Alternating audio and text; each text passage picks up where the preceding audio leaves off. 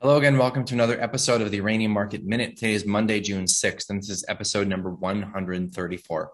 My name is Justin Huhn. I'm your host. I'm the founder and publisher of the Uranium Insider Pro newsletter, the only investing newsletter that focuses solely on uranium and publishes on a regular monthly basis. As always, nothing that you see or hear in this podcast is intended to be investing advice. I'm not your financial advisor. This is not financial advice. Please always do your own due diligence when it comes to investing and always take responsibility for your own choices. All right, good to be back. Hope you all had a great weekend. Pretty quiet day across the market. It's going to be a relatively short episode, not a whole lot to report on. Um, I'm going to talk about a bit about the energy crisis that uh, appears to be migrating into the United States and the warnings that are being fired off from mainstream media and the Biden administration.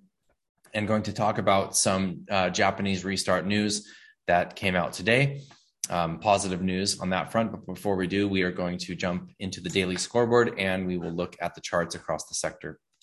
Spot price of uranium sits at 50.75 a pound, up over a dollar since Friday.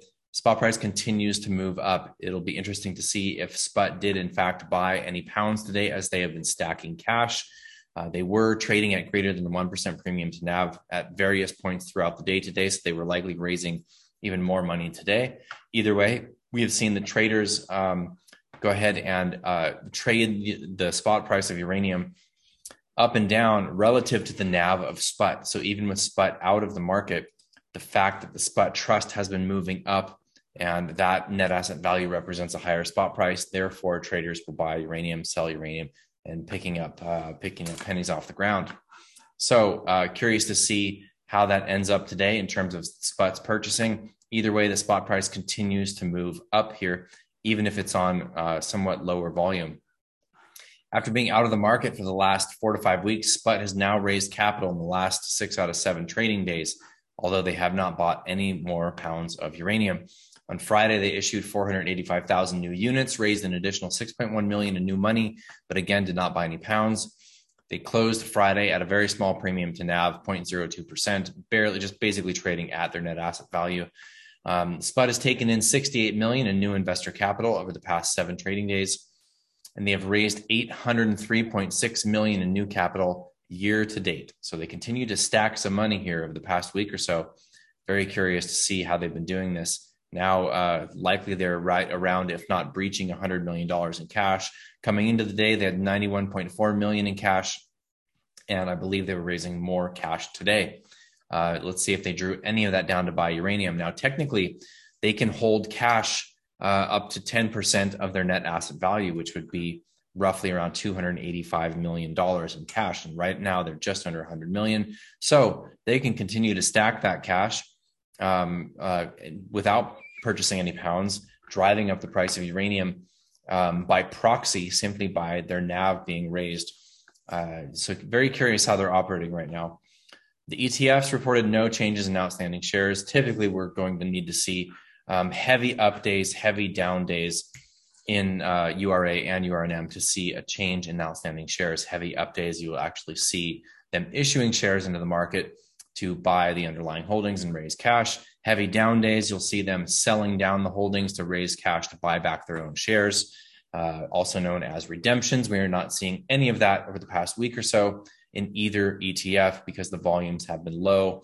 Um, the market has been mostly directionless, although we we're up, you know, most equities in the space are up around 20% since the bottom, but we've been climbing a wall of worry on low volume.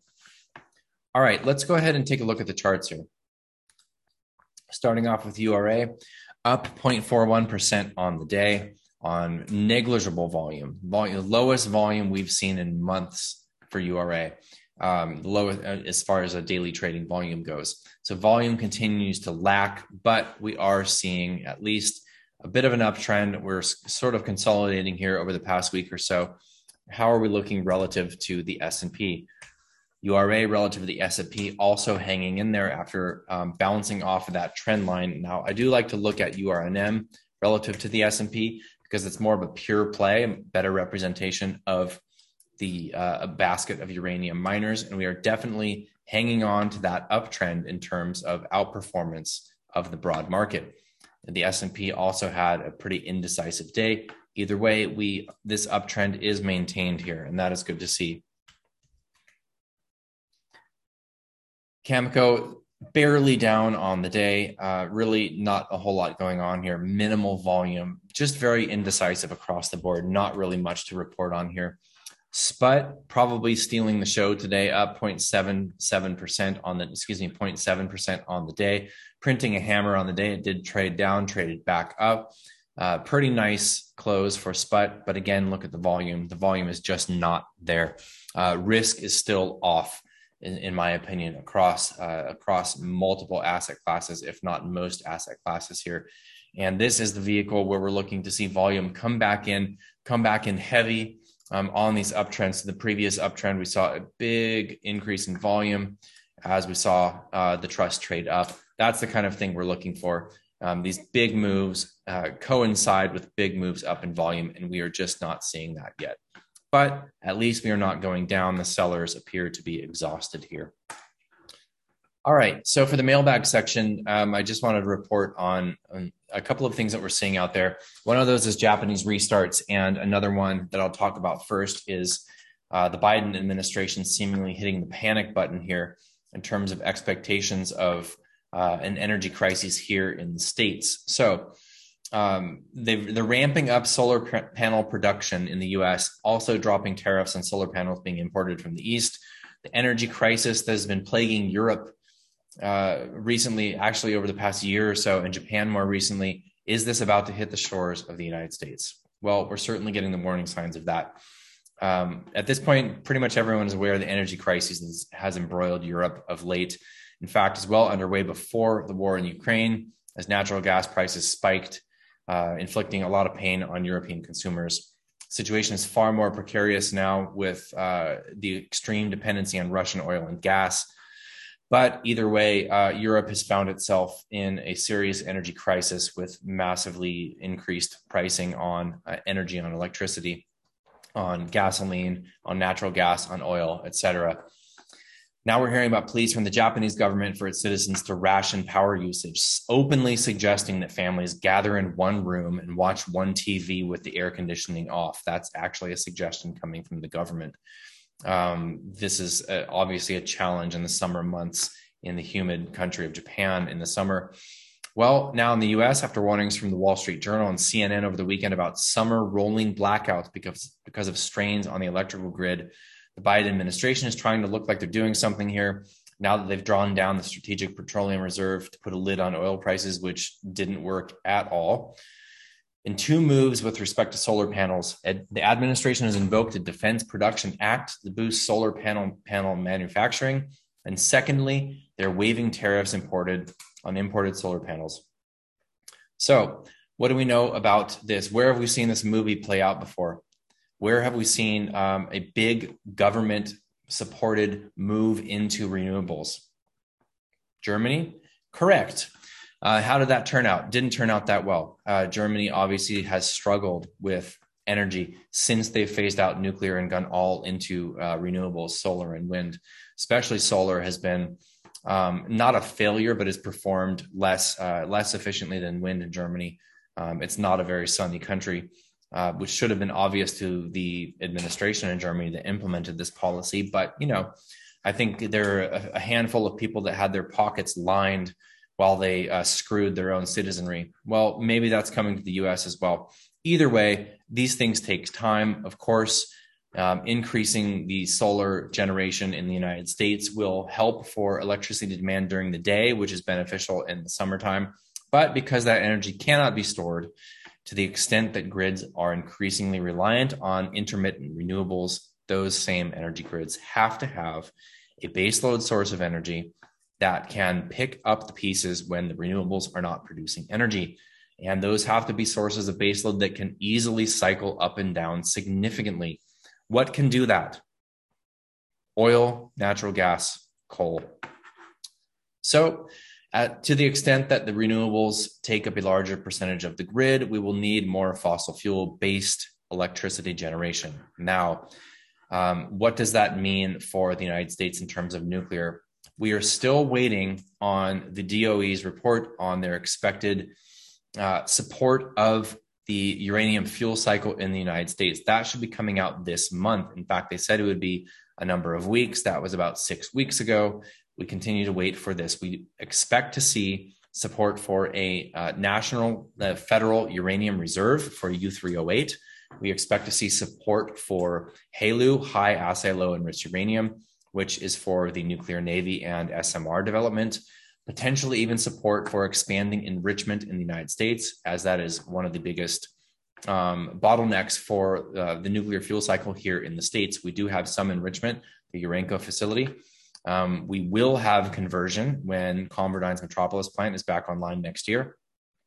But expanded enrich- enrichment is necessary to meet the demands of the United States fleet.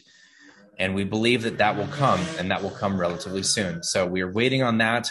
But of course, what is the answer to all of these type of crises? And we think about, if we're thinking long term, nuclear is the answer.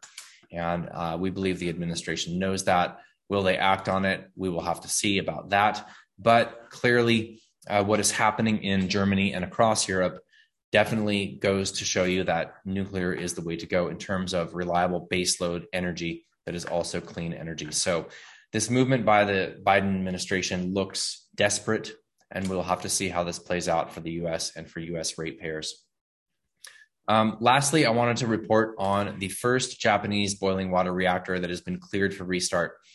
This is uh, uh, the restart of Unit 2 at Chugoku Electric's power company's Shimane nuclear power plant. This is a 789 megawatt plant, boiling water reactor that was shut down in 2012 following Fukushima reactor uh, disaster that happened in March of 2011. Japan, of course, shut down all 54 of their reactors within the next 12 to 24 months, and this one was no exception. This is a long time coming. Uh, this reactor has passed all levels of of, of safety uh, regulations in terms of bringing that reactor back online and the governor's approval. This is uh, the Shimane governor Tatsuya Maruyama, and he basically this was the last element that they needed to get this plant back online. Now they're still undergoing a couple of measures which are uh, for, let's see, excuse me, these are for seismic reinforcement and other works by the end of February 2023. So we can expect with the governor's approval, and they have also achieved approval from the not only the city in which this reactor resides has given the thumbs up to bring this back online, but all of the surrounding communities within 30 kilometers are all saying, good to go, let's do this. So now the gov- governor signs off on it. They finished these last couple of uh, uh, pieces of upkeep that they are working on. And we should expect this plant to come back online in 2023. That will be number 11. We are going to continue to count these like notches uh, on the belt. And uh, this is number 11. We have 10 restarts so far. This will be number 11. Um, and we expect these to accelerate as we, we hear news stories now. It's one or two a week of the Japanese federal government the prime minister, the new prime minister of Japan, doubling down and saying we are going to uh, use utilize nuclear to the greatest extent possible that we can in order to avoid not only an energy crisis but to move towards our quote unquote climate goals, our low carbon energy production goals that shoot to have 20 to 22 percent nuclear by 2030, which means another 20 plus reactors coming back online for Japan. This is a huge story. Um, our good friend Rick Rule, of course, has been saying that this is what has been needed in order to really kick off the bull market in uranium. Um, I think that bull market was already kicked off before this news, but now that this is here, this is unbelievably positive for the nuclear story and for the uranium investment story. All right, I'm going to leave you guys there. Have a great night. I will see you again tomorrow. Cheers.